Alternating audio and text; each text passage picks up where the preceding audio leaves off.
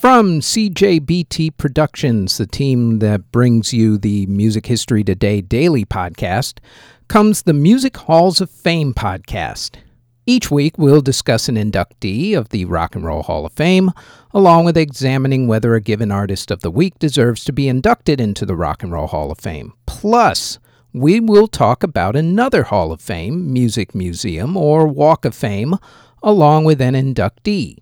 So, as we get back to the quote unquote new normal, if you love music and you love to support music museums and walks of fame, then please like, subscribe, and share the Music Halls of Fame podcast. Out now on Spotify, Apple Music, Google Play, YouTube, or wherever you get your podcasts from. The following is a CJBT Productions podcast.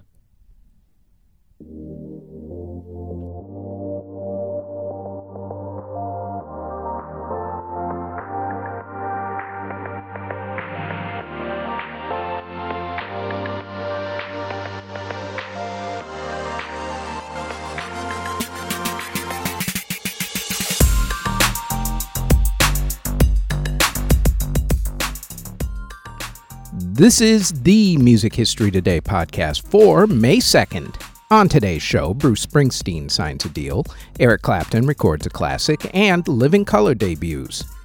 First up, though, on this date in 1869, the Folies Treviset Opera House opened in Paris, France. It later became the Folies Bergeret Cabaret Hall. In 1929, 14 year old Billie Holiday and her mother were arrested for prostitution when a brothel that they were staying in was raided by the police. In 1936, Sergei Prokofiev's musical Peter and the Wolf premiered. In 1938, Ella Fitzgerald, along with Chick Webb and his orchestra, recorded the classic song A Tisket a Tasket. In 1943, the U.S. military banned their trainees from using the song Roll Out the Barrel as a marching song because the military thought it was, quote, a lustful song, end quote. For the record, the main lyrics are Roll out the barrel and we'll have a barrel of fun. Lustful indeed. In 1952, John Cage premiered his piece, Water Music. In 1960, Ray Peterson recorded the song Tell Laura I Love Her. And Elvis Presley started work on his first movie since getting out of the Army. He didn't stray too far from the Army topic, though, because the movie was called G.I. Blues. Also on that same day, Dick Clark started testifying in front of Congress about his role in the payola scandal and Benny King left the Drifters. In 1965, the Rolling Stones performed on The Ed Sullivan Show. In 1968, Roger Sessions' Eighth Symphony premiered. In 1972, Bruce Springsteen auditioned for Columbia Records. He signed with the label five weeks later. In 1977, the revival of the musical The King and I opened on Broadway, and Eric Clapton started recording the song Wonderful Tonight. In 1979, The Who played their first concert since drummer Keith Moon's death. In 1980, Joy Division played their last concert, and the apartheid government of South Africa banned the Pink Floyd song Another Brick in the Wall Part 2. In 1984, the Stephen Sondheim musical Sunday in the Park with George opened on Broadway. In 1986, Judas Priest started their first tour since lead singer Rob Halford got out of rehab for alcoholism. In 1987, Whitney Houston released the song I Want to Dance with Somebody. In 1988, the band Living Colour released their debut album, Vivid. That's the one with the cult of personality on it. In 1989, The Cure released their album, Disintegration. Clint Black released his debut album, Killin' Time. And Michael Jackson wore a disguise in order to shop at a Zales jewelry store in California. The store's security called the cops on him. Go figure. In 1992, the horse that was owned at the time by MC Hammer, called Dance Floor, ended up third in the Kentucky Derby. In 1993, the musical Five Guys Named Moe closed on Broadway. In 1994, the trial began for Burzum singer Varg Vikernes, who went on trial for the murder of Mayhem band member Øystein Aarseth.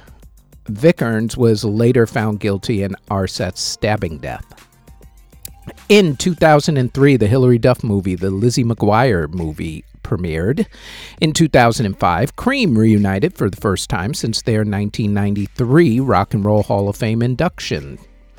In 2006, Tool released the album 10,000 Days. Also on the same day, Neil Young released his album Living with War. In 2009, the Jonas Brothers TV show Jonas LA premiered on the Disney Channel. In 2010, a flood damaged the Grand Ole Opry Performance House and also the Country Music Hall of Fame, destroying numerous artifacts, including musical instruments that were once owned by Jimi Hendrix, Vince Gill, and Hank Williams Sr. In 2011, Flavor Flav of Public Enemy was arrested for driving violations. In 2012, the funeral was held for Men at Work saxophonist and flute player Greg Ham. In 2016, BTS released the songs Save Me and also Fire. In 2017, Harry Styles released the song Sweet Creatures. In 2018, as he walked out of an interview, Kanye West uttered the now infamous phrase, slavery was a choice, and that we should also abolish the 13th Amendment to the United States Constitution, which abolished slavery. Needless to say, the internet did not take too kindly to that. In award ceremonies that were held on May 2nd in 1974, Stevie Wonder was the big winner at the Grammy Awards. And in 1979, Barbara Mandrell and Kenny Rogers won at the Academy of Country Music Awards. Musical artists who were born on May 2nd include singer Lesley Gore, Larry Gatlin of the Gatlin Brothers, Lynn Evans of the Chordettes, guitarist Link Wray, singer Engelbert Humperdinck, Goldie McJohn of Steppenwolf, Lou Gramm of Foreigner, John Glascock of Jethro Tull, Ken Sinnaeve of Streetheart, Todd Sucherman of Styx, lyricist Wilhelm Schimmel, composer Wilfred Code Thomas, Bunk Gardner of Frank Zappa and the Mothers of Invention, Bob Henrit of the Kinks, Joe Callis of Human League, Prescott Niles of the Knack, rapper DC Youngfly, singer Harris J, rapper Bam Bam, rapper Aaron Malol, singer Lily Allen, singer Sumi, reggaeton singer Farruko, rapper Huang Zitao, singer Zara Alto, and singer Daju. Musical artists who unfortunately passed away on May 2nd include composer Lodovico de Varadana, who passed away in 1627 at the age of 67. Composer Henry Joseph Rigel passed away in 1799 at the age of 58.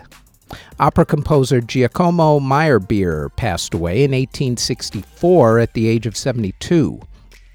Musicologist Wilhelm Rust passed away in 1892 at the age of 69. Composer William Robinson passed away in 1897 at the age of 63. Composer Arthur Somervell passed away in 1937 at the age of 73. Singer Pauline Malefargus passed away in 1954 at the age of 82. Composer and conductor Tadeusz Jarecki passed away in 1955 at the age of 66. Composer Thaddeus Kasern passed away in 1957 at the age of 53. Composer Tomas Vakar passed away in 1963 at only the age of 17. June Hutton of the Pied Pipers passed away in 1973 at the age of 52. Vaudeville singer, dancer, entertainer Hal Leroy passed away in 1985 at the age of 71. Trumpet player and band leader Larry Clinton passed away in 1985 at the age of 75. Composer William Dawson passed away in 1990 at the age of 90. Opera director Margaret Wallmann passed away in 1992 at the age of 88. Guitarist hide from X Japan committed suicide in 1998 at the age of 33. Composer George Weil passed away in 2003 at the age of 87. Violinist Zvi Zeitlin passed away in 2012 at the age of 90. Guitarist Jeff Hanneman of Slayer passed away from liver failure in 2013 at the age of only 49 years old. Singer songwriter Jessica Cleaves passed away in 2014 at the age of 65 from complications from a stroke. Folk singer Guy Carawan passed away in 2015 at the age of 87. Composer Mai Shui Long passed away in 2015 at the age of 75. Singer Norma Proctor passed away in 2017 at the age of 89. Concert violinist Grigory Ziflin passed away in 2017 at the age of 71. Folk singer Tony Cucchiara passed away in 2018 at the age of 80. Violinist Herman Krebbers passed away in 2018 at the age of 94. And EDM composer Joel Chadabe passed away in 2021 at the age of 82. And that is it for the Music History Today podcast for May 2nd. Thanks for listening audio engineering and editing, video editing, writing, narration, basically everything having to do with this podcast is done by yours truly. You can find us on our website at cjbtproductions.com. Our podcast is on all of your favorite podcast providers such as Apple Music, Google Podcasts, Castbox, Spotify, etc., all under Music History Today. If you would like to support this podcast, our Patreon can be found at patreon.com backslash music history today. We are also on Twitter at Music History Day, and you can now find us on YouTube. Don't forget to like, subscribe, and hit that notification bell anytime you want to know exactly what videos are dropped and when. All of those links can be found in the show notes below. Thank you very, very much for listening.